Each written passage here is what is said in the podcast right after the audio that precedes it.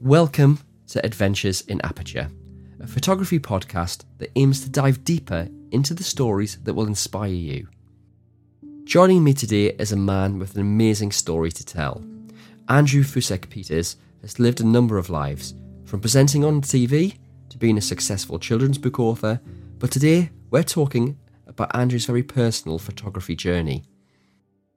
So welcome, Andrew. You and I met recently when we were filming some content for OM Systems near your beautiful Shropshire home, and I have to say it was a great day for me. I drove home from that shoot feeling very inspired by you and by your story. So I thought it'd be great for the Adventures in Aperture podcast for you to come on and tell your story, really. And I wonder if we could start by talking a little bit about how you got started in photography, and maybe take us up to the point about where you were before you switched over to OM Systems.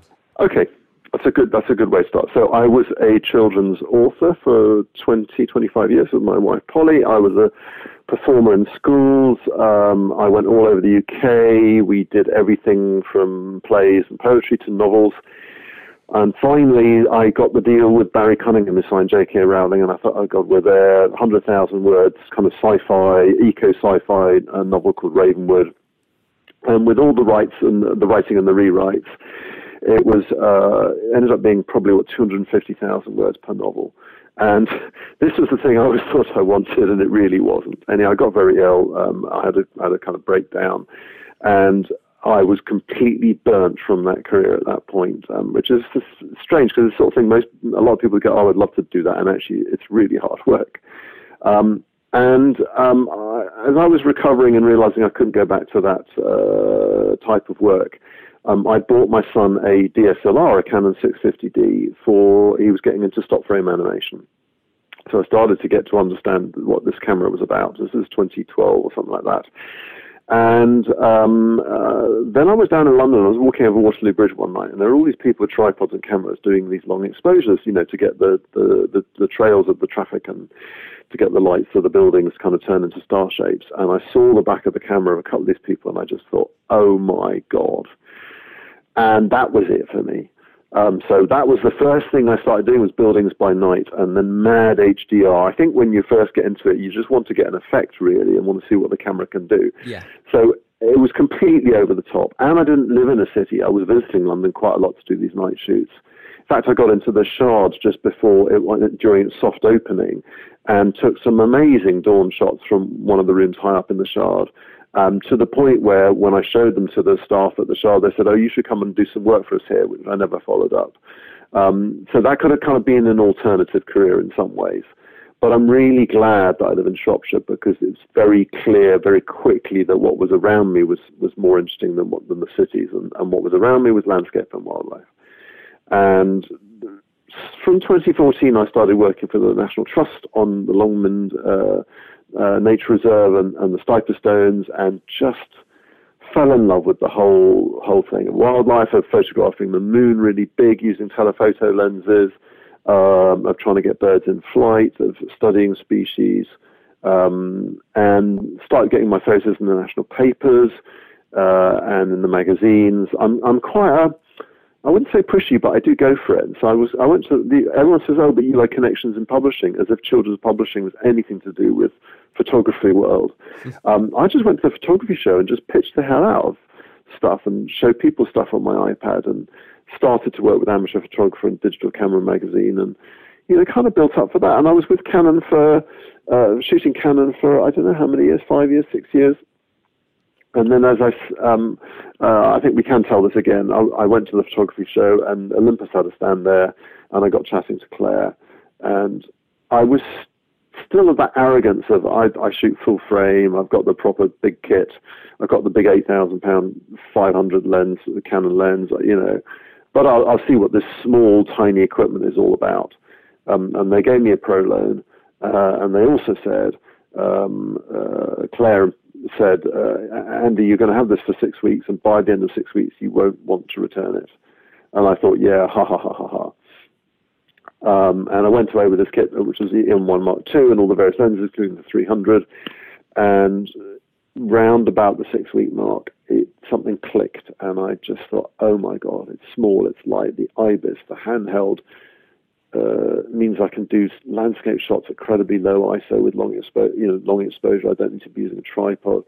It's a sort of camera you can pick up and take a shot at any time with, and you don't have to be fiddling with filters and setups and all that sort of stuff.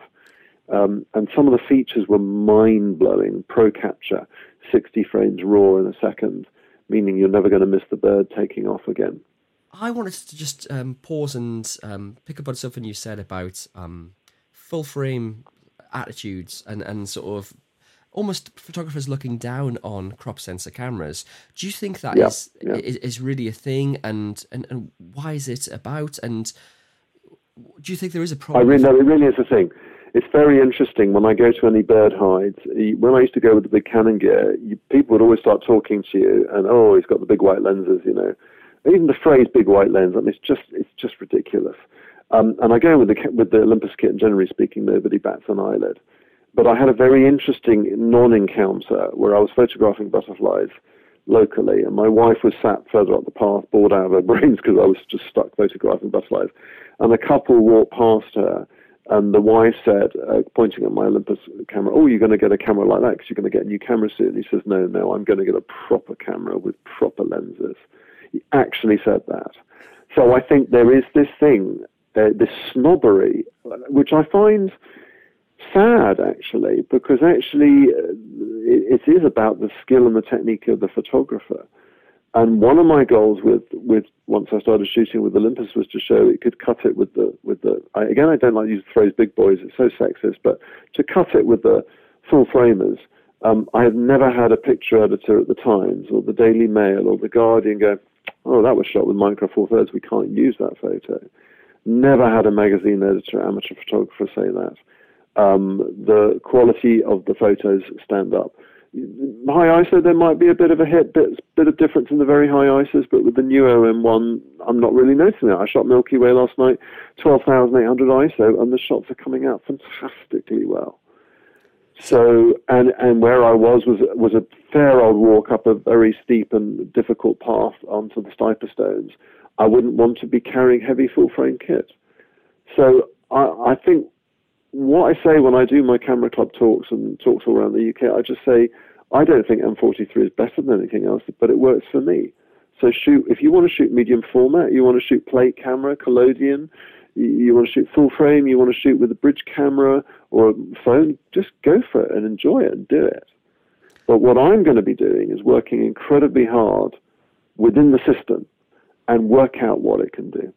Amazing. So I'd be photographing at 12,800th of a second to finally freeze the wings of a hummingbird, hawk moth in flight, and shot them from above. So you've got the whole wingspan. Nobody's done that before. And I have had people on Twitter and on Facebook saying that is literally the best hummingbird hawk moth picture I've ever seen. So for me, that's Micro Four Thirds. What it can do is so interesting, and I actually only think we're just beginning to scratch the surface of the potential and possibility of the system. So you picked up this new system, and it opened up some amazing creative doors for you. Do you want to pick up the story from there? Yes. It took a while to understand what was going on. It's very interesting because I always kept my Canon kit to the side just in case various macro things I thought I might want to do. And I found after about a year of shooting Olympus, when any time I picked up the Canon and tried to shoot with it, it just didn't work. I didn't understand what it was doing. So there is an ease of use within the settings, and I think once you get to know your camera very well, there's so many things it does very, very quickly. So last night I was shooting sunset. Now normally you might want to do filters and all sorts of stuff that you don't want to blow the highlights and graduated filters and blah, blah, blah. I was shooting handheld high res, and the OM-1 has now got this, you just press the video button and it will go straight into handheld high res mode. And what you get there is it'll take 6 to 8 shots and combine them to make a 50 megapixel file. It's not the size of the file that interests me, it's the fact that because it's stacking a bunch of photos very cleverly and very quickly, you get, 1-2 stops extra dynamic range, better noise, and it means, again, I can shoot near darkness and then pull up the shadows and pull down the highlights and get an incredibly elastic, raw file.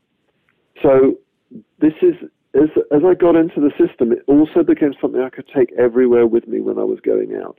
Whereas with the Canon, it had to be a major decision. You know, the 1DX and the 500, or the 5D4 and the 500 lens, these are heavy, big things to carry around all day. And okay, so the Olympus 150-400 is got some weight and heft to it, but it's still a lot smaller and lighter than many of the, as I said, the big wide lenses. And it's a zoom, and it's high quality, and you get an incredible reach with it. So I would say the unfolding of the last, since 2018, the last 4 years with Olympus has just been about going, oh, it has that feature. Let's see what we can do with that. It's amazing you're talking about that. I mean, obviously, in my job, I test a lot of cameras, and you know, looking around the office now, I've got quite a few different systems, and the PR team at OM System are really good at sorting out kit for us. And I found myself getting into a bit of a photography rut, you know, not really wanting to go out and take pictures. When I got the OM-1 in, and you know, Mark sorted it out for me, and I got a couple of lenses, I found, you know, using the Canon was an excuse not to go out with the camera. Using the OM-1 was an excuse to go out with the camera. It sort of, you just picked it up, off you went, and it really got me out of a photography rut. So I can completely understand your school of thinking on that. And I think it is something more people need to discover. Would you agree? Absolutely. Yeah, I really, really do. And, you know, I've got a couple of setups. So if I'm going out landscape, I'd literally just take the OM-1 and the 12-100, which is pretty much one of the best lenses I've ever come across in any system. You've got the equivalent. I like 24mm equivalent. I think too wide. I'll do too wide for the Milky Way, but too wide for landscape just doesn't interest me. It's too distorted. And I just carry that in my backpack with my tea and food and go for a day's walk, and I've got that set up. And even with that, if I'm doing butterflies, I can use that for butterflies as well. I can get very close for wide angle or get a bit further away if I want to do some subject separation. So the word convenient, I mean, I think when Maitani developed the first OM-1 50 years ago, he wanted to miniaturize everything. He wanted to produce something very small, very portable, very easy to use, but with no less quality than the other cameras that were around at that time. And I think that tradition has absolutely been, absolutely been carried on. The amount of photos I've had in the newspapers has exponentially risen since I've been shooting with Olympus. And it could be argued I've been developing as a professional photographer, so that was going to happen in any case. But what the system does is it goes, well, have you thought of that? I mean, so for instance, let's say the 300 lens or the 4150 have incredible close-up focus abilities, which means you can get close to an insect, say a butterfly or a dragonfly, and get the moon or the sun behind them, say when the sun is setting or the moon is rising, all in a single frame. You try doing that with some of those full-frame lenses that wouldn't even know what a minimum focus distance is. They go 2,000 feet away is the nearest thing you can photograph, you know. Whereas with the 300 F4, you can be photographing a couple of feet away. It's extraordinary. So there are just consistently, it seems to be ways that the system really works, and it takes what would appear to be the disadvantage of Micro Four Thirds and says, actually, let's turn it on its heels and see what interesting things it can do. Absolutely. You know, you have to buy, let's say you want to do wide-angle, close-up, macro work with Canon, you have to buy a specialist lens by someone like Laowa. You can't do it with Canon stuff. It just doesn't have those wide-angle lenses don't have the close-up focus ability.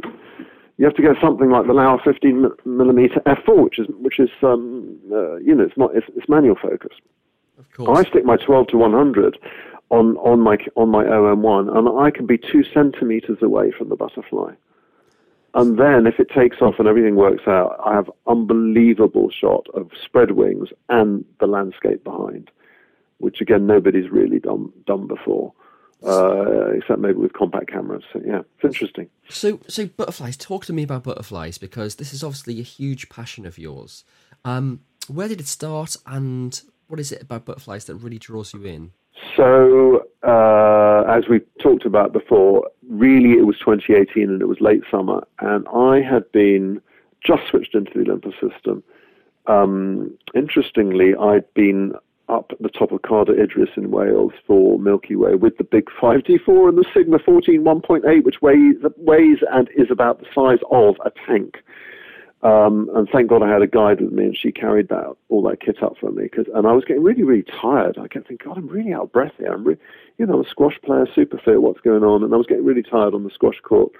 And then finally in September, having had endless trips to the doctor, they fast-tracked me into the system, and I had bowel cancer. I was really rather ill.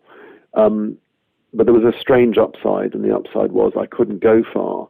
And it was that late summer, glorious late summer, with all the butterflies coming into our garden.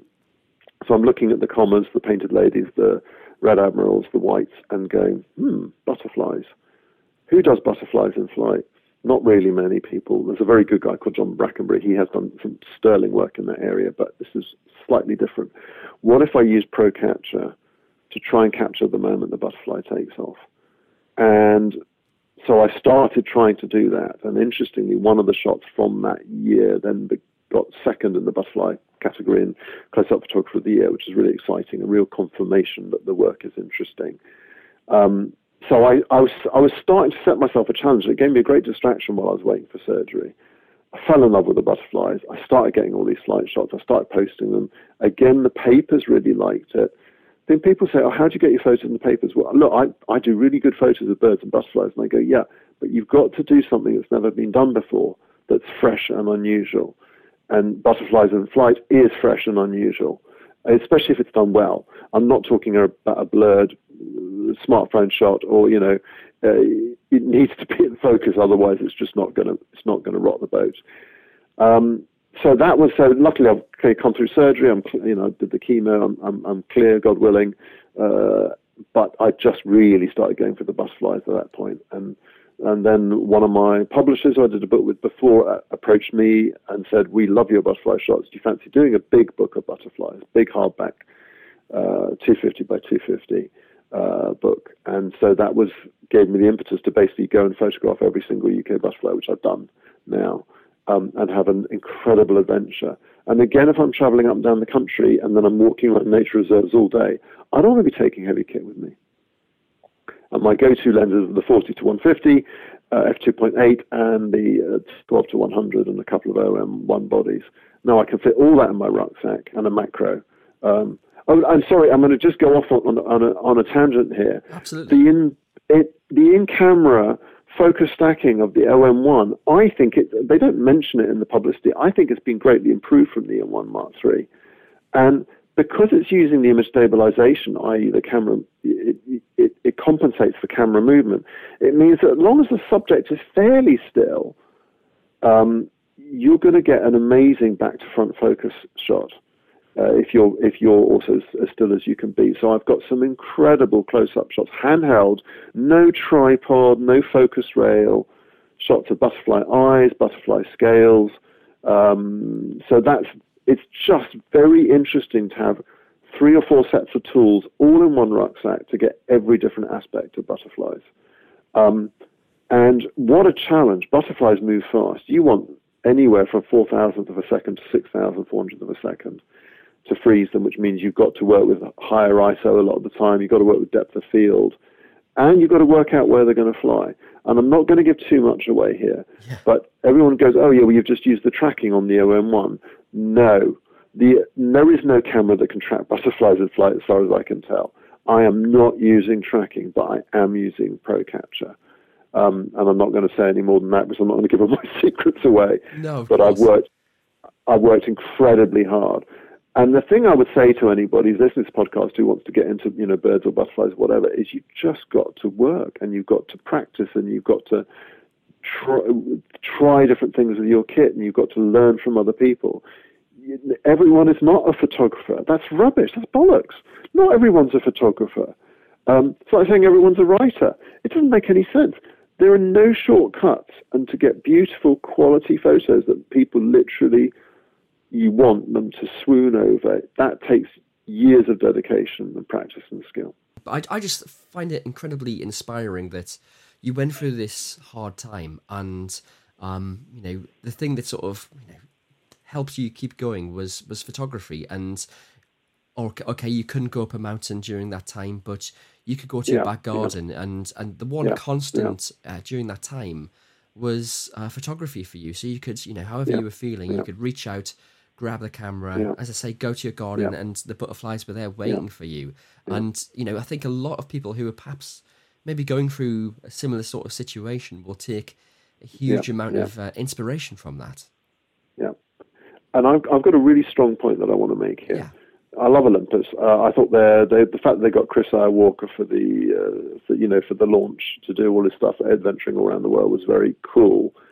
But, and I'm going to say a huge, massive but here, we can't all afford to go to Africa or go trekking across the Appalachian Mountains or, you know, be asleep on top of a mountain at dawn. And I would say the Olympus is actually there for your back garden, for your local nature reserve, for the hill where there's some lovely woods and trees. As I said, there's snobbery among the full frame, but there's also the snobbery among the adventure photographers and the safari photographers. And I would say, please don't take heed of that. Find what's around you. I have made an incredibly good career and success out of photographing the wildlife and the landscape, really within the 5-10 mile radius of where I live. And that does hold if you're in a city, because there are incredible wildlife in parks and gardens. There's all sorts going on these days. So I would say that feeling of being, that there is that feeling of being of judgmental, of you're only cool if you're abseiling off the edge of a mountain, you've got a wide angle of a goat, you know, leaping off the edge of a mountain, whatever. Yeah, brilliant. Or you've got the two zebras fighting each other and then playing chess and sitting down to read Rachmaninoff. Well, that's good for you, mate. But what is on your doorstep is as good and has as much validity as all that other stuff. And I think Olympus could play to the strength of that, because a lot of people who are buying equipment are not going to be going to Africa and are not going to be, you know, trekking in the Rockies. And might, you know, and might not be able to do that because they're older or they have some ability issues.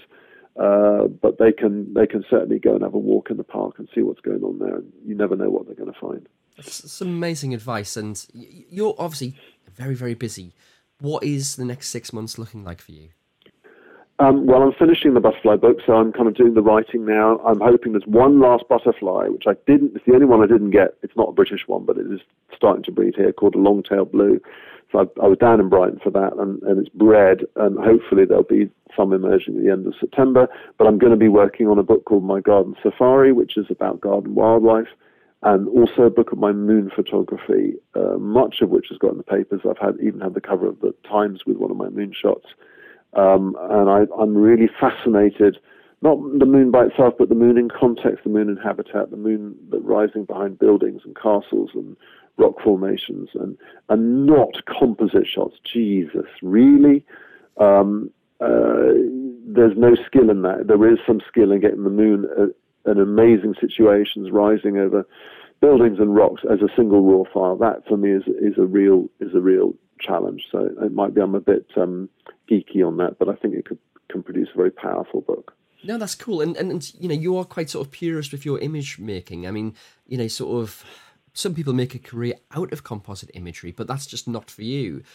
Tell me a bit more about the moon photography and, you know, the challenges you have on a typical shoot when you're out there. So the moon is really interesting. I think it's more difficult than wildlife for all the very obvious reasons. But one is a slightly spiritual one.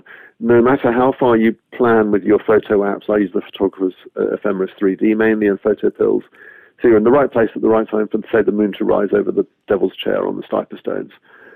And it always rises a little bit later than what the app says, and you always think it's actually not going to come out, and therefore it's just like wildlife. You're not going to see it. It's not going to happen. But the other difficulty is you can plan to be in the perfect place at the perfect time, but you've only got 12 times a year, and you need that to be clear skies or very little cloud. So it's a really massive challenge. And even if it's forecast to be wonderful weather, you go and then suddenly there's a bank of cloud on the horizon and you're buggered. But I think in moon photography it's very, very interesting, and this is again where the big lens work, and the incredible image stabilization is fascinating. So I use the 150-400 quite a lot, again, because of the zoom.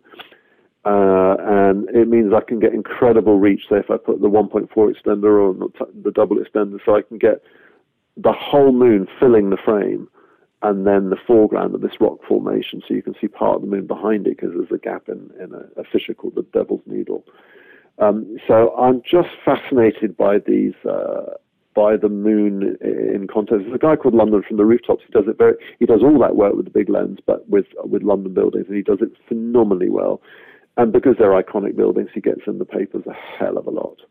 But I think there is definitely something interesting about that. And again, it's not. I have not put the moon there, which would just be too easy. And the best compliment I had is I've had accusations that my moon pictures are fake. Actually, from one guy years ago, I bumped into him. Never met him before, but then I was shooting some birds one day, and this guy went, "Oh, you're the guy with the moon." And I said, "Oh, you're the guy who basically trolled me." And he says, "Oh, yeah. When I've had a few drinks, I do get a bit angry." And I thought, Christ, that is typical alcoholic behaviour. But it was just, no file I could send them. No raw file was good enough. Don't debate with the trolls. But I think that challenge is fascinating, and I'm certainly going to spend a couple of years on it. We'll see where we go. Amazing. So where can people see more of your images? Have you got social media?